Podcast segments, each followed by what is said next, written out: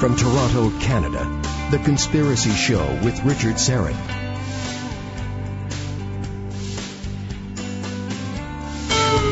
Hello, radio family. Welcome aboard. Welcome to the broadcast. Hope you'll be with us for the duration. Another great show coming your way. And uh, before we get started, just a couple of some house cleaning, if you will. Yeah, house cleaning. You know, this past summer, I've been out on the road uh, filming uh, interviews uh, for the TV show. And I hope to have news for you soon about when you can see that, season three. Any, in any event, I have had the privilege of meeting some of the most amazing people. And, uh, was in LA for a week, uh, and, but earlier on this year, I was mainly sort of in southwestern Ontario. And the gentleman you're about to meet was one of the people that I, I, I met and, uh, spent several hours with him up at Redeemer College, which is in Ancaster near Hamilton, Ontario. And this gentleman owns an exact replica of the Shroud of Turin. Longtime listeners to this program uh, will be aware that the Shroud happens to be one of my favorite topics. I I have read more, probably read more books about the Shroud, interviewed more people about the Shroud uh, than just about anything else. And uh, it, it's just to me, it's intriguing. Uh, if you don't know much about the shroud, you're going to learn a lot about it tonight. And it's interesting. This is going to be a, a different perspective because my guest tonight is a man of science. He's a biology professor, as I say, at Redeemer University College in Ancaster, and a world-leading authority on science and faith and where they intersect, and as it relates to the Shroud of Turin. He's also the author of a Christian's Guide to Defeating Evolution, a biological approach, and Rescuing Science from Preconceived Beliefs, religious beliefs at the interf- interface of science and faith. We're not here to debate a religion tonight. We're not here to debate evolution. We're here to examine the scientific evidence for and against what may be the most studied relic or artifact in human history the Shroud of Turin. I hope you'll uh, stay with us for the hour. And uh, let's say hello to Gary Chiang. Hello, Gary. Welcome to the Conspiracy Show. How are you? Hi, Richard. Can you hear me? I can. Okay, ah, the, the, the miracle of Skype, and you can and you can hear me as well. Yes, I can. You're sitting in your office at uh, Redeemer University College, are you? Yes, I'm sitting in my office. All right, and is the Shroud of Turin nearby? Your exact uh, replica? it's close. Uh, first of all, let's uh, assume that there may be uh, a number of people out there who don't know what this extraordinary piece of linen cloth is, what it looks like, and what it's all about. Just uh, uh, tell us what it what it's supposed what it might be. Well, the shroud of Turin is actually an ancient linen cloth. It's about 14 feet long and only about three and a half feet wide. So it's about the size of a cloth that would cover a long, narrow table. This cloth is important to many people because of its claim to have covered the body of Christ as he lay dead in the tomb. This cloth is currently housed in a light-tight glass enclosed case in the Cathedral of St. John the Baptist in the city of Turin, Italy. This city is known as Turin in the English-speaking world, but the Italians know it as Torino. The written history of the shroud goes back to uh, medieval Europe, and during most of its time, it was kept folded in a box or casket and was only brought out for public view every 10 to 50 years. Its last showing was actually in April and May of 2010. And at that time, over 2 million people paraded through the cathedral to have a three minute glance at this ancient cloth. Now, the, the image on the shroud is very faint. In fact, I yes. understand you have to stand mm-hmm. back quite a ways in order to appreciate what's what the image actually re- looks like. Tell us That's about the right. tell us about the image on the shroud. Well, the image, as you've mentioned, and you saw it in the replica I have, if you stand too close to it, you can't make it out. It's a very, very faint image with uh, very little contrast. You have to stand back about uh, three feet to five feet to actually start to see what the image might look like. And what you see is a both the front and the back of a man. The front uh, face and the back of the head appear right in near the middle of the fabric, and then the bodies extend out. And so if this in fact was created by uh, the body of Christ as he lay in the tomb, then this cloth would have been laid out on the tomb, maybe on the slab or on the floor somehow. The body was then placed on one half of it, and then the other half of the cloth was gently placed over top of the body. And so the image on the shroud actually ex- looks like a man, both the front and the back, laid out longitudinally along that cloth. And it, it, there also uh, on the image there are, uh, there is evidence uh, that this was the victim of a Roman crucifixion, correct? Exactly. Uh, everything about this image uh, is, uh, well, first of all, how the image got on the cloth, no one knows. They've uh, tried many different techniques to tr- to create a very similar type of image, and some people have gotten close, but no one has actually been able to reproduce this image. So, if it were a fake and created in medieval Europe, uh, it was done by a technology that nobody even today can reproduce. But the but that's the question about how the image got on. But what is more important is what the image tells us. The image, as far as modern science can, can go with this image, this image is what the crucified person would have looked like if he were scourged, crucified, in the, exactly the same way Christ was crucified. Well, let's let's so, talk a little bit about uh, uh, some of the evidence uh, that lends or suggests that the mm-hmm. image uh, died as a result of a Roman crucifixion. First of all, we have yeah. the scourge marks on the back. Yes. Now, tell me about about those scourge marks. What what do they? Why do we conclude that they must have been um, must be there as a result of a Roman crucifixion? Oh, because of the imprint that was left on the back.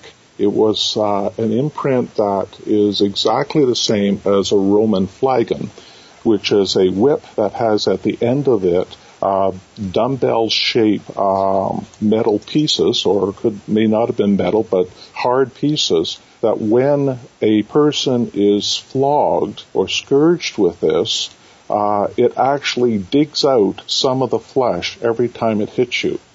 And the mark that it has left on the back is exactly the same as the dumbbell shape of a Roman flagrum. And, and how many floggings did this individual receive? Are we able to determine that? Uh, it, he probably received just one flogging, uh, with several whips, of course. Uh, but they do know it was done by two people because of the way the imprint of the marks are on the back. And how many and lashes? Also, you have to keep in mind that when it when these people whipped the person, uh, you have marks on the back, but also you have marks on the front because the whips would have gone right around the body. Interesting. In interesting. How many lashes? Oh, uh, that I don't know. Dozens, hundreds. It, it, now they've. Um, uh, you can right off the top of my head, I don't know exactly the number, but you can, by forensic evidence, actually say how many there are. Right. So if this was a forgery, someone would have yeah. had to have um, a pretty good working knowledge of the Roman implements, mm-hmm. uh, and also how how they would have uh, yeah. impacted on the body. Well, what's interesting about this is the question of it being a forgery. Uh, anyone who has actually looked at the shroud, no one who has actually looked at the shroud has said it's a forgery. The only people who have said it's a forgery are those people who have actually refused to look at the shroud. All right, Gary Chiang is with us. Science meets religion here on the Conspiracy Show. The Shroud of Turin We'll open up the phone lines, make them available to you a little bit later. Is this extraordinary piece of linen cloth a remarkable forgery, a medieval hoax, or is it, could it be, might it be, the actual burial cloth of Jesus Christ containing evidence of a resurrection event? You tell me. Back with more in a moment. Stay with us.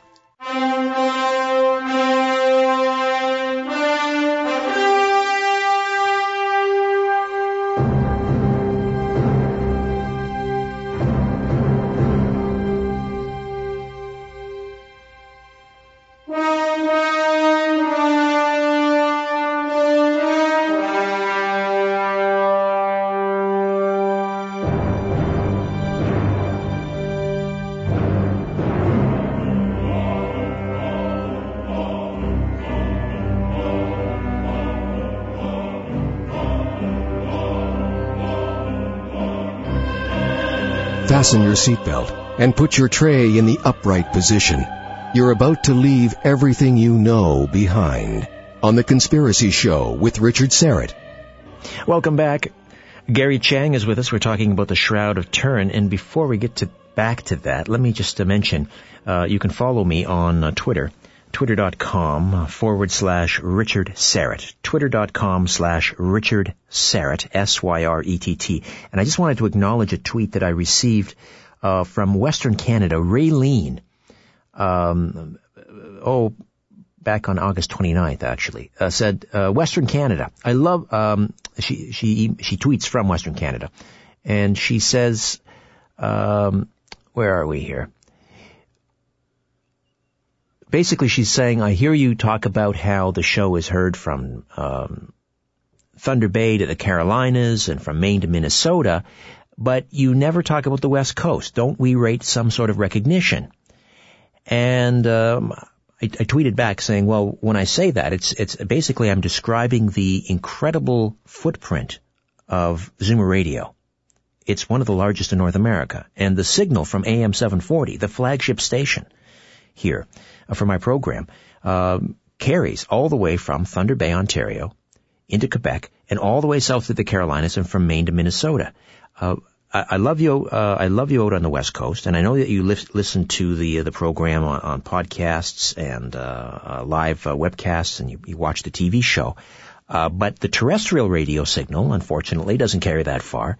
Um, but hey, if there are stations out in BC who'd love to carry, you know, carry the show, I'd love to hear from you because um, um, of course, of course my West Coast listeners are important to me. So if, if you feel like I've neglected you, um, culpa. I love you. Big hug to Lotus Land. Actually, she, uh, Raylene didn't stipulate where in the West Coast, uh, but um, uh, anyway, Raylene, I hope you're listening. And uh, thank you for listening. All right, back to the shroud. Gary Chiang is with us, biology professor at Redeemer University College in Ancaster, Ontario, world leading authority on science and faith as it relates to the Shroud of Turin. Owns an exact replica. And, and Gary, it's interesting. The last two people uh, that I've talked to about the shroud have been very credible people uh, mm. from the world of science. There's, you know, you yeah. are a biology professor. Mm-hmm. You you yeah. uh, you have published in peer reviewed journals. Yes. You're yes. you're a biology professor. I I, I recently spoke to uh, a medical doctor with a background in physiology who also believes that the shroud is authentic. Um, mm-hmm. and as you say, even the even skeptics uh, won't come out and say that it's a it's a forgery. They're not quite. I mean, I spoke to a skeptic um, yeah. someone from the Center for Inquiry, and even he admitted he said this is a head scratcher. It's interesting, but uh, he didn't believe he didn't believe it's authentic. But he couldn't, of course, because he's a materialist. That would lead right. him down the road to believe that if it is the burial uh, cloth of Jesus Christ and it, and it contains evidence of a resurrection, therefore he yeah. was who he said he was, and you know mm-hmm. on on and on we go. Anyway, let's get back to the the actual uh, image on the shroud. Okay. And there's something else interesting. There's a there's a um, appears to be a large abdominal abdominal wound uh, yeah. under the rib cage. Well, um, it's sort it's it's uh, in the rib cage, okay. but it flows down. Yeah. And what can you tell us about that? Well, that wound actually uh, appears to be to have been made by a spear that was plunged into the rib cage and uh, the wound actually has it coming from it uh, blood stains. And uh, on the shroud itself, there is some blood, and they've now shown that it's real blood, and that the way the blood came out, it came out uh, the way the blood would from a body that was crucified the way Christ was, and that in all likelihood it came out both uh, like water and blood, because it would then the the uh, serum would have been separated slightly from the red blood cells. Is that what and they call so, vascular bleeding? Yes, yes. And that would indicate that the that, that the that the person was dead when the when the spear yes. was okay. Yes, yes. Uh, another uh, interesting fact about the blood is that it has a rather uh, on the shroud itself. The color is not quite what one would expect if you simply had some blood coagulating on a cloth. No, it's not crimson. It's not. Uh, right. It's not. Well, it, it's it's thought that it should have turned a lot blacker, and on the um, cloth, it's it's sort of more reddish brown than black. So, in a sense, it's retained its reddish color where uh, it should not have done that. But uh, they have more recently discovered that blood that has come from a body that was severely beaten, that blood has in it a lot more waste products from red blood cells, the bilirubin and the biliverdin. And that inside the blood actually maintains the blood's color when the bo- when the blood uh, when the blood leaves the body. And so they actually use that as forensic evidence that somebody had been badly beaten. Fascinating. Fascinating. Now, that would have never been known by any forgery. Uh, I mean, that's only something that's been known in the last 20 years. Interesting. Now, the other, let me ask you, let me go back to the uh, the spear wound. Why is that significant? Uh, was that something particular to Roman crucifixions that they would do that? Um, no, I don't believe it was. I believe that um, in this particular case, uh, what is uh, particular to, or what is was customary with Roman crucifixions, is that the person, when they died of by being crucified, they essentially died from suffocating. They could not breathe, and that's how they died. And so when, uh, well, now you have to recall the account of Christ. There was two others being uh, crucified with him, and they had to get rid of the bodies off the cross because the next day was going to be holy. So these these people had to die. They weren't allowed to hang around for the next two or three days, like often happens with crucifixions. And so they went out and broke the legs of the two individuals being crucified with Christ so that they would suffocate. But when they went to break the legs of Christ, he was already dead. And that sort of surprised them. Why would he have died so soon? And so what they did to prove that he was dead was to actually put a spear into his side. And out came the water and blood, which clearly shows that uh, he had given up the light, uh, his ghost. And the, the, the, the, the legs on the image were not broken. The legs are not broken. So again, consistent with the biblical account of Christ's crucifixion. Yes, yes. We should also point out, obviously, in a crucifixion, the the uh, the feet and the hands are pierced with a nail that are driven into the cross. Tell me about the wounds on. They're they're not on the palms of the hands. They're in the wrists. There are in the wrists, and and that has always been a problem since the shroud was first first known in in modern times. Uh, artists uh, have always depicted the uh, nails going right through the palms, but if you actually nail a body to the cross through the palms, uh, there's no support there. It's simply flesh, and the body would just slide right off the cross. Uh, you actually have to put the um, the nail through the wrists and this was discovered years ago by a fellow named Barbet, a French uh, surgeon and also anatomist who uh, studied the image of the shroud back in 1933. He got pictures of the uh, image at that time. And that always puzzled him as well. Why would the nails not be through the palms, but through the wrists? And he was actually doing autopsies, and he decided to actually put a nail through some of these uh, bodies that he was able, that he had access to. And he was the one who showed that if you put it through the palm, there wasn't enough uh, support there to hold the body to the cross. But you can actually slide the um, there's a name for the actual uh, channel in the wrist, and, and it's not the carpal tunnel, but there's a there's a, a channel there that you can actually put a uh, nail through, and that would hold the body.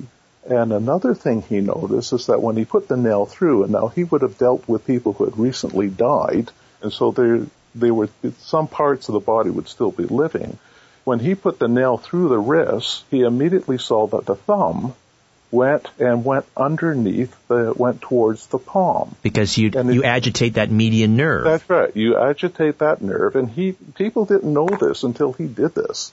And when he looked at these pictures, if you look at the picture of the wrists and the hands, the thumb is not visible. It's tucked in underneath the hand because the nerve had been because agitated. the nerve was agitated. Now, some people say it can't be Christ because it's supposed to be through, put through the palm, but you have to keep in mind that this was not written in English. This was written in Greek or Hebrew.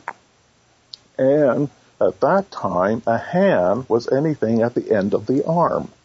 So the wrist certainly fits in the proper anatomical place. So again, here we have uh, the the wounds, the injuries sustained by this image on the shroud, Mm-hmm. lining up with the biblical account of the crucifixion. and also lining up which what which what we know now to be forensic science. Now, I've I've been told by some skeptics that they're convinced that the image was painted on. Is there not some evidence of, of, of remnants of paint on the linen cloth? Well, first of all, uh, for those skeptics, and there are a lot of them, these are the skeptics who refuse to look at the image itself. Uh, one of the famous skeptics is Walter McCrone, who got a piece of fabric back in 1978, a, very, very tiny piece, and he said there was paint on it. And from that, he insisted that the entire image was a painting. He could not be more wrong. But there are a lot of people who still faithfully believe that Walter McCrone was right. Walter McCrone never looked at the shroud himself. He never looked at the image.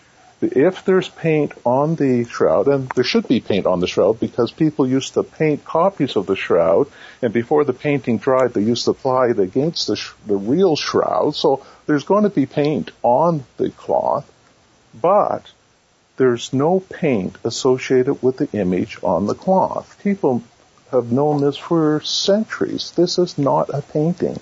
There's no paint mark, there's no paint associated with the image whatsoever. The um, the photograph that was taken at the turn of the of the 19th Yeah. century by uh, photographer Secondo Pia That's right. yeah. revealed something about the shroud for the first time. Tell me about that. Well, um, he was the um, well. He took the first picture back in 1898. The shroud was being brought out for a uh, exhibit, uh, or to, was to be exhibited during a festive event, and so he wanted to take a picture of it. Uh, he didn't know what to expect when he took a picture of it, but he was a fairly um, um, experienced photographer and he did all his own uh, plates, all his own film, all his own developing. Because at that time, essentially, the there only only people who could do photography were people who were amateurs. Um, and what he did, it took him a, a couple of tries, but he managed to get a picture of the shroud, and then he took the picture, which was on his negative in his camera, and he took it to his darkroom. And he knew that if with, from his experience, he knew that when he developed that film, he would see on the film what's called a negative, where the white is reversed with the black, because that, and then you take a picture of the negative to get back to the positive. From his experience, he knew that what he saw on his negative would be less comprehensible than the real thing. It's not, it's not the, what's called the positive. But what he observed developed in his negative was a picture which was actually a positive. He now saw what the man of the shroud really looked like. And he knew at that moment that there was no way this could have been created by anything, any human being. It was created by a type of photo- photographic technique that was unknown until the mid 1800s. So if he ends up with a positive image on his negative film plate, that yeah. means that the image on the shroud would have to be a negative image. would have to be a negative.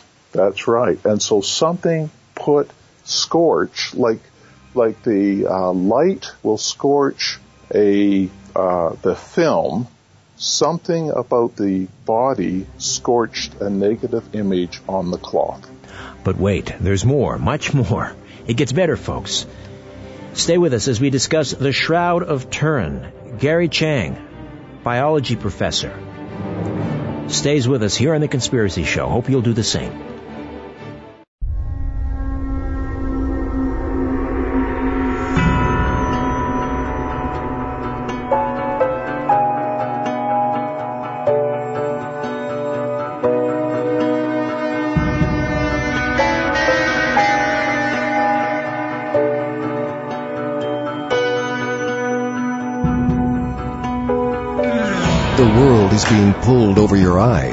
This is The Conspiracy Show with Richard Syrett. To reach Richard, call 416-360-0740. Welcome back next week on the show as we approach the, uh, let me see now, the, the 11th anniversary of the uh, September 11, 2001 terrorist attacks. I will welcome Philip Marshall uh, to the Conspiracy Show. Philip is a former commercial airline pilot and also uh, did some uh, flying for some CIA covert operations. He is the author of a book called The Big Bamboozle 9-11 and the War on Terror and will connect some pretty amazing dots which lead to the Saudi royal family. Uh, so stay tuned for that. That's uh, coming up next week on the Conspiracy Show. In the second hour of that show, uh, we'll meet a couple of impressive Bigfoot trackers, one of whom is a uh, former Green Beret Vietnam veteran you will not believe their close encounters with Bigfoot. And some of the, some of the qualities that they attribute to this legendary creature some call Sasquatch. That's, uh, as I say, next week. That's Sunday, September 9th. Hope you'll be along for that ride, and we've got a good show for you going right now. Dr. or Professor Gary Chiang is a biology professor at Redeemer University College in Ancaster. He's a world-leading authority on science and faith as it relates to the Shroud of Turin and uh, the author of Rescuing Science from Preconceived Beliefs and A Christian's Guide to Defeating Evolution, a Biological Approach. Let me just uh, step away from the uh, the linen cloth for a minute, uh, uh, okay. Professor Chiang, and ask you, as a scientist, how yeah. did you get involved in, in, in researching the shroud, and was there an aha moment for you when you yourself concluded this is the actual, this is the authentic burial cloth of Jesus Christ? Well, um, I did not hear about the shroud until I actually started working here at Redeemer about 20 years ago. And it was happened to be somebody who was visiting Redeemer uh, is a person by the name of Thaddeus Trenn who gave a talk about the shroud. And in 1990-91, when this happened, this was after the shroud was uh, so supposedly uh, proven to be a fake because of the carbon-14 dating. And he was saying that there were some problems with the carbon-14 dating, and he still believed it wasn't a fake. But that was the first time I even heard of a death cloth covering Christ. And actually, there are many Protestants who've never heard of this. This is uh, considered to be a Roman Catholic relic, and so as Protestants, we don't even bother with this sort of thing. But he started telling me about it, so I started to research it a bit more. And there wasn't any real aha moment about it, but there's actually been a lot of several aha moments. Uh, ones that made me realize that this thing is got to be real. Uh, there's no other explanation for it. And uh, so I'm now uh, working on uh, considering not just the scientific evidence related to the shroud, but also the biblical evidence related to the shroud. There's in the Gospel of John, there's some people say that the shroud has never been uh, talked about in the Gospels, and the image has never been talked about. But I believe John provides us very, you know, strong evidence that he knew the image was there. So, um, so, but in on the other side, what I what I do most of the time here is I actually study sexual reproduction in insects. So that's a bit different to studying the shroud. Indeed, but do you employ the same scientific rigor in yes. your research of the shroud that you do uh, when you are dealing with uh, the the reproduction uh, of uh, fruit yeah, flies or what def- have you? Definitely, uh, the the um, the science associated with the shroud shows beyond any reasonable doubt that this is authentic. What does that mean, though? Authentic. It, authentic could mean a number of things. It could mean yes, yes it's a it's a crucif- it's a victim of a Roman crucifixion. Uh, somehow those the stain from that body got on the shroud. It could mean a number of things. Okay, well, what authentic means is that it is the result of a resurrection event. Scientifically, there's no question. There's no question. Now, the problem but is. what is a resurrection what, event? That's what. That's right. Now you start to get into theology. Now you start to get into religion.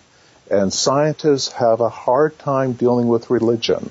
But they fail to realize that their entire science is religious in nature. And that's why I wrote the book, Rescuing Science from Preconceived Beliefs, because there's so much in science that people believe to be real, but isn't real. It's simply an interpretation of the facts. But, uh, Gary, if a scientist were to be open-minded and examine yes. this, yes, based on our understanding of the known universe and the laws of the universe, wouldn't a mm-hmm. scientist have to arrive at the conclusion that okay, there's no way I can I can prove that this is a fake. However, how the image got in there has to remain undetermined, undetermined origin. Wouldn't that be as far as a scientist could go? Uh, no, scientists go a lot further than that because many scientists believe in evolution, and evolution has no proof either. All right, we will come back.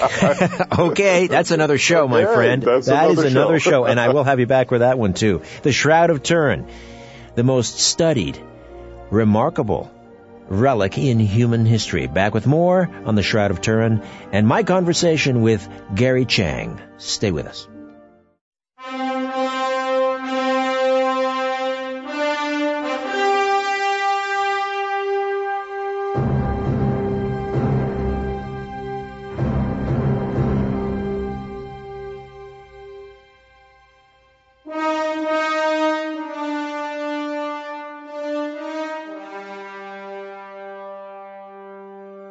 You're listening to The Conspiracy Show with Richard Syrett.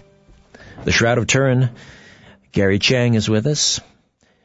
Rescuing science from preconceived beliefs. And uh, we're talking about um, religious beliefs at the interface of science, science and faith as it relates to the Shroud of Turin.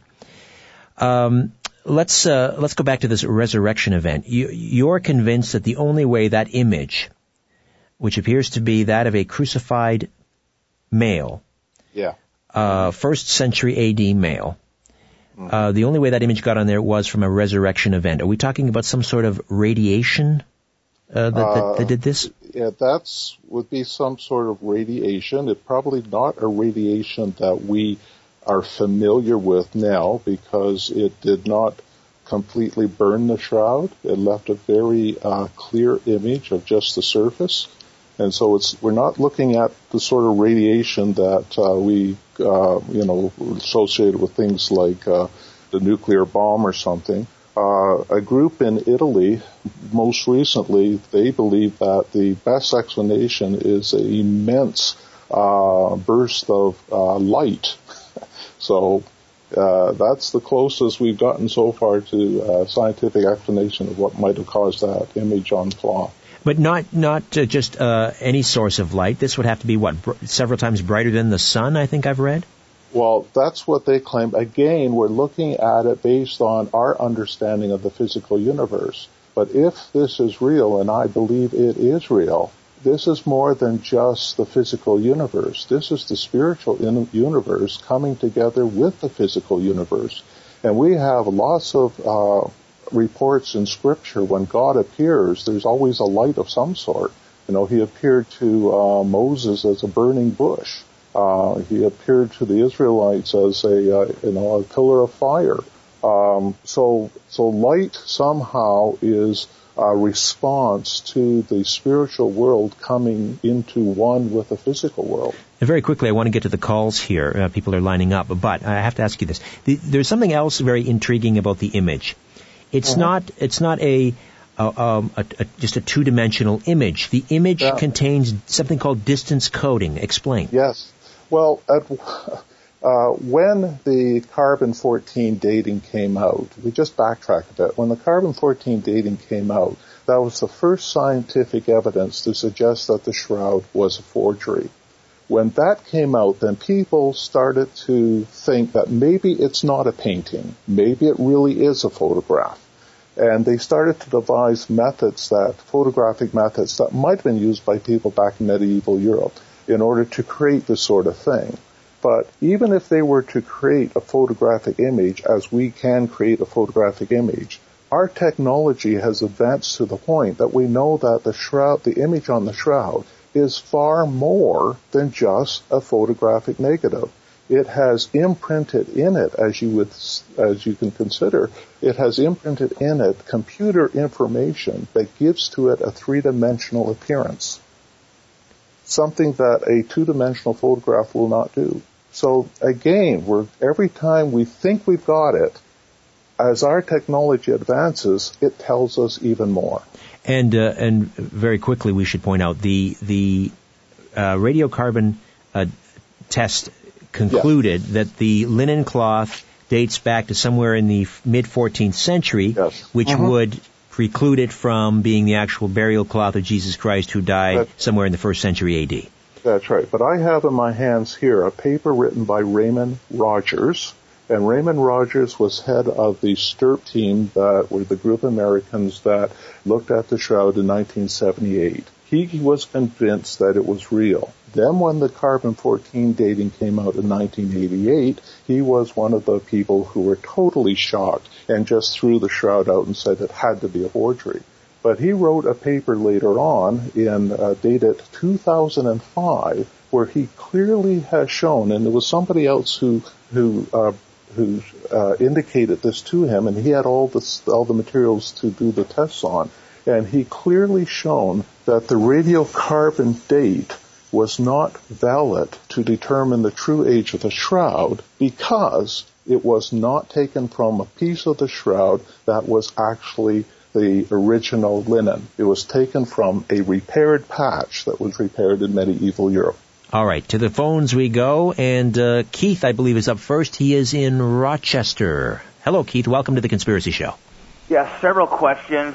I've never heard it asked if for any reason, whatever reason, the Romans had burned completely Jesus' body how would that have affected Christian theology? On the third day, when the stone was rolled away, uh, people say that Christ is the actual Son of God. Uh, would the body have uh, miraculously been transformed back into physical form? But I'm asking uh, sincerely, if the body had been reduced to ashes, how would uh, that have figured into Christian belief? It's an interesting question, although I don't know how it applies to what we're talking about uh, now, the Shroud of Turin. I mean, even if you uh, even if you take this question as to whether Jesus was the Son of God or not out of the equation, we still have this remarkable relic which contains evidence of some sort of a resurrection. However, having said that, uh, uh, Gary Chiang, do you want to have a go at uh, Keith's interesting question? Uh, interesting question, but uh, totally not applicable. Yes, whether he was, you know what, maybe we can uh, we can save that so, for another show, Keith. Uh, mm-hmm. It is an interesting question, but it doesn't relate to the Shroud of Turin, this artifact that we're discussing. Let's say hi to Joe in, is it New York City, Joe? Hello. Hi, Joe. Are you in New York City? Uh, Lackawanna. Lackawanna. Okay. Thank you and welcome. Go ahead. Oh yeah, a, a comment about uh, being authentic is in Latin they would say Rex Christi crucifigere uh, sepultura post obitum imago resurrectio lux passio. Light passed through that when he was resurrected. Your Latin is most impressive, Joe. So, any other th- any other thoughts uh, aside from that? You're saying light passed through the shroud. That is right. Yes. Well, did it did it pass through the shroud, or did it emanate from this, the core of the body itself, uh, Gary Chiang? Well, it probably emanated from every molecule that was on the body but it would not have been a very strong one because it only uh, traveled a very short distance. Uh, but but the the light source had to have been from within, oh. not without. It had to have been from within, not without. And, and is is it that fact that leads you to the conclusion that it was a resurrection event? Yes. Because what else would account for a light source from within emanating from That's every right. molecule of the human body? That's right. Yeah, and I and uh, now you do have my book, uh, Yes. Rescuing Science. Uh, the chapter on the shroud is, I believe, chapter six. But if you go to the last chapter, I actually give a theological and scientific explanation as to why there would have been light, and it actually goes back to having to believe that Adam and Eve were real people. So it's, it, it ties together the entire uh, Bible from the beginning to the end. All right. And um, But that's an, that's a that will take way too long to explain. yes, obviously. Well, we'll leave people. Uh, all we can do uh, in this hour is is whet their appetite and uh, Yeah. uh, lead them to investigate further. So the other interesting thing about this distance coding information Mm-hmm. is now correct me if I'm wrong, but I've heard from a number of sources, and again these are men of science, doctors, mm-hmm. doctors of medicine, and so forth, mm-hmm. who've said that upon examining the image on the shroud, they were left to conclude that the image was transferred to the linen while the body was essentially uh, levitating in a in a vertical position. Does, Yes, I've heard of that, but I'm not. To me, that's um, that is a possibility, uh, but we don't know what exactly happens when the uh, supernatural comes in contact with the natural. in other words, during the resurrection, they've concluded the body inside the shroud would have been hovering, but Yeah. in a vertical position. Now they claim that because of the way the image is placed on both the front and the back uh, of the body onto the shroud, they feel that maybe it could not have, the body could not have been lying flat. It had to be somewhat uh, a distance away from it. Yes, for But we- example, if it was on a slab, you would have expected some distortion in the buttocks and then in the back of the but legs. One of the, yeah, but one of the problems we have with this is that we're dealing with a area of science and technology that we are just beginning to explore.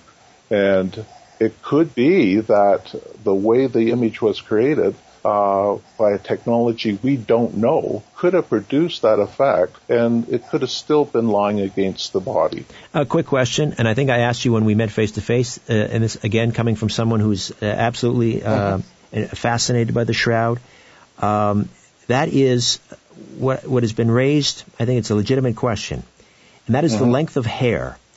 Uh, Yeah. If it was Jesus Christ, Mm-hmm. um, would he have had? This is a this is an age old debate. Would he have had long hair? We hear that uh, the, the typical um, um, Hebraic male kept Uh-huh.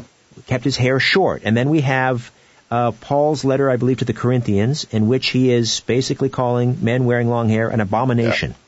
Yeah. Well, I think one of the problems we have is that we're confusing our cultures. And uh, from what I have heard is that uh, the Semitic at that time, the Jewish uh, rabbis, and he would have been considered a rabbi, had long hair. The other thing is the figure on the uh, the the image on the uh, cloth is is quite tall, somewhere around six foot. Well, it's under six foot, uh, and also you have to keep in mind distortion as a result of stretching. Uh, so it's probably anywhere between uh, five seven to six feet. Five seven to six feet. Interesting. Yeah. Okay. So, I mean, people seem to think, you know, that people were shorter back then.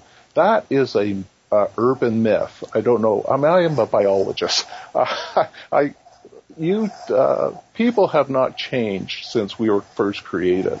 Uh, our statute depends on our heredity, depends on our environment, depends on what we eat. Um, people could have been five eight, could have been six two. Uh, some people claim that this person was too tall. Oh, yeah. That's pulling at straws. Uh, Gary, when you lecture and you bring your replica of the shroud with you, how do people react? Uh, uh, people that uh, maybe that w- go to your lectures and, and are and are somewhat skeptical. Um, the skeptics are always convinced. I have never had a skeptic not convinced. Other people just don't care to look at it. You mean the skeptics come and they are convinced after Yes. they hear your lecture and see the shroud that it is the authentic burial cloth of Christ?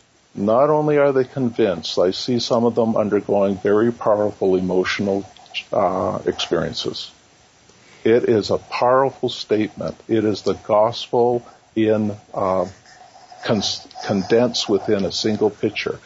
When you see this and you realize that this was the God who died for you, what else can you do but bow down and worship? That's a pretty powerful statement coming from a man of science. Gary, a real pleasure. Well, thank you, Richard. Love to have you back on, and we'll uh, and we'll discuss evolution versus creation. Okay. Bye bye. If we can find someone willing to debate you, because that's a rare breed, as you know. yeah. Gary Chiang, ladies and gentlemen, thank you. Bye bye. Bye bye. You can find out everything you need to know about the Conspiracy Show, upcoming shows, past shows. There's even a book club at the website. Jot it down. Put it on your fridge. www.richardsyrett.com.